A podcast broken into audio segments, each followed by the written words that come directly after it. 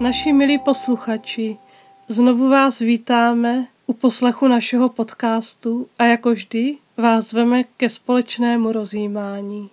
Evangelium, které dnes zazní, bychom běžně slyšeli před kostelem. Po něm bychom šli v průvodu s ratolestmi pro naši zem typickými, to je jakože s kočičkami, ale nechtěla jsem to říkat, ať to nezní, takže do kostela taháme zvířata. A pokračujeme ve slavení mše svaté. Letos bude ale všechno kvůli covidu jinak. Nicméně květná neděle stále zůstává nedělí, kdy si připomínáme Kristův věst do Jeruzaléma a vstoupíme tak do nejdůležitějšího týdne církevního roku. Týdne, kdy se můžeme ponořit do tajemství našeho vykoupení, kdy můžeme znova pochopit, jaký je náš král.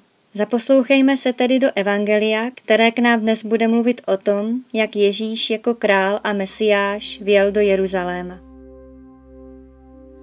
Slova svatého Evangelia podle Marka Když se blížili k Jeruzalému, k Betfage a Betánii u Olivové hory, poslal Ježíš dva ze svých učedníků napřed a řekl jim Jděte do té vesnice, která je před vámi – a hned, jak do ní vejdete, naleznete přivázané oslátko, na kterém ještě neseděl žádný člověk. Odvažte ho a přiveďte. A kdyby se vás někdo zeptal, co to děláte, řekněte, pán ho potřebuje a nedl jsem zase pošle na zpátek. Učedníci odešli a nalezli oslátko uvázané u dveří venku na rozcestí a odvázali ho. Někteří z těch, kteří tam stáli, se jich ptali, co to děláte, že to oslátko odvazujete? Odpověděli jim tak, jak to řekl Ježíš a oni je nechali. Přivedli oslátko k Ježíšovi, přehodili přes ně své pláště a on se na ně posadil. Mnoho lidí prostíralo na cestu pláště, jiní zase větvičky, které nařezali na polích. Ti, kdo šli před ním i za ním, volali Hosana, požehnaný, který přichází ve jménu páně, požehnané království našeho otce Davida, které přichází, Hosana na výsostech.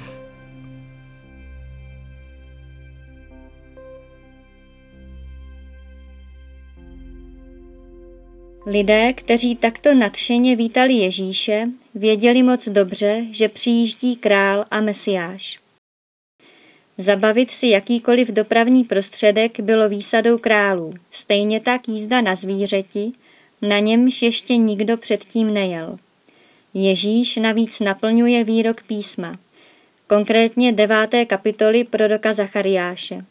Řekněte sionské dceři, hle tvůj král přichází k tobě, pokorný, sedí na oslu, na oslátku mláděti soumara. Každý žid, který viděl, co se okolo Ježíše děje, si taky vzpomněl na krále Davida a na to, jak posadil na trůn svého syna Šalamouna. Tak jej nechal přivést na oslici. Nadšení je nakažlivé. Všem je jasné, že do Jeruzaléma výjíždí pravý král Izraele a Mesiáš tak dlouho slibovaný proroky. Ale Ježíš není takovým králem a mesiášem, jakého si Izrael představoval. Svou vládu nezačíná tažením proti římské nadvládě ani ničím podobným. Začíná ji svou smrtí na kříži. Dav je zklamaný. Ježíš se pro něj stává jen další nenaplněnou nadějí. Boží plán byl ale mnohem větší než představy židů. Ježíš nevysvobodil Izrael od římské nadvlády, svou smrtí ale vysvobodil celé lidstvo z otroctví hříchu a smrti. Svou smrtí naši smrt přemohl. Modlíme se při mši svaté.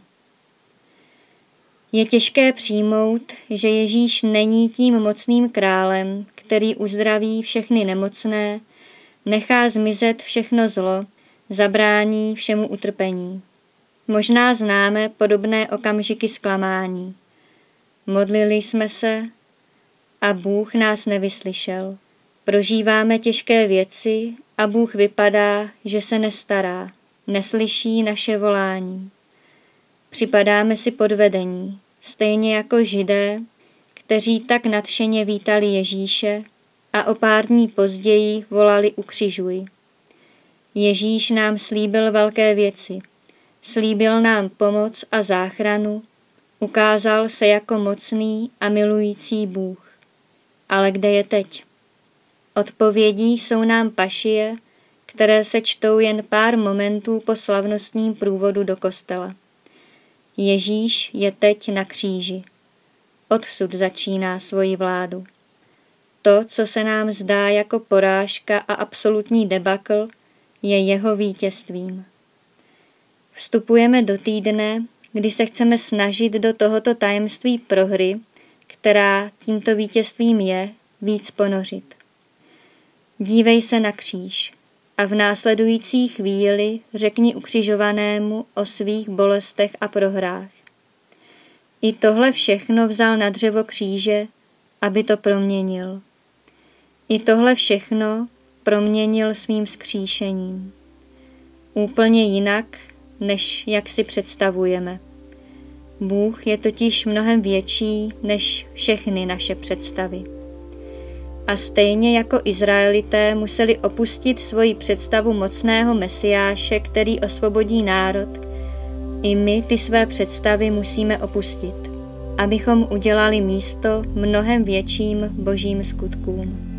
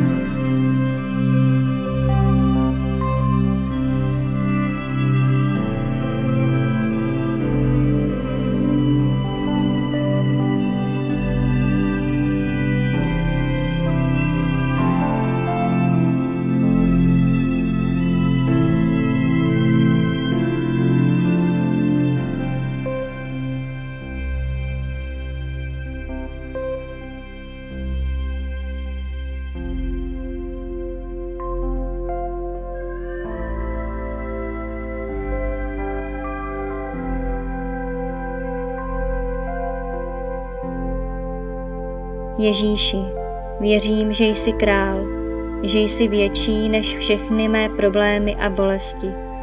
Jsi větší než moje emoce. Jsi se mnou, i když nic necítím. Jsi větší než lidská logika. Jsi tu a konáš, i když nic na první pohled nedává smysl. Ale je to těžké, je těžké věřit, že jsi všemohoucí král, když tě vidím bezmocného na kříži. Je těžké věřit, že proměňuješ moje bolesti, když pořád bolí. Pomoz mojí víře.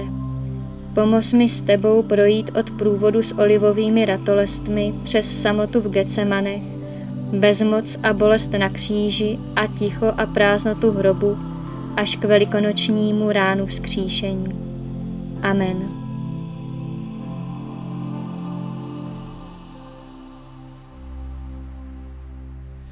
Slova svatého Evangelia podle Marka.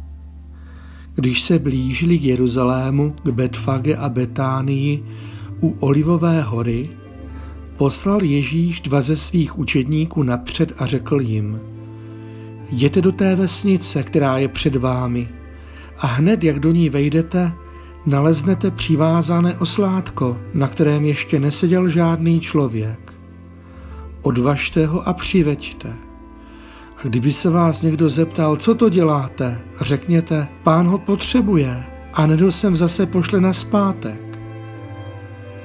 Učedníci odešli a nalezli oslátko uvázané u dveří venku na rozcestí a odvázali ho. Někteří z těch, kteří tam stáli, se jich ptali, co to děláte, že to oslátko odvazujete? Odpověděli jim tak, jak to řekl Ježíš a oni je nechali. Přivedli oslátko k Ježíšovi, přehodili přes ně své pláště a on se na ně posadil. Mnoho lidí prostíralo na cestu pláště, jiní zase větvičky, které nařezali na polích. Ti, kdo šli před ním i za ním, volali Hosana, požehnaný, který přichází ve jménu páně, požehnané království našeho otce Davida, které přichází, Hosana na výsostech.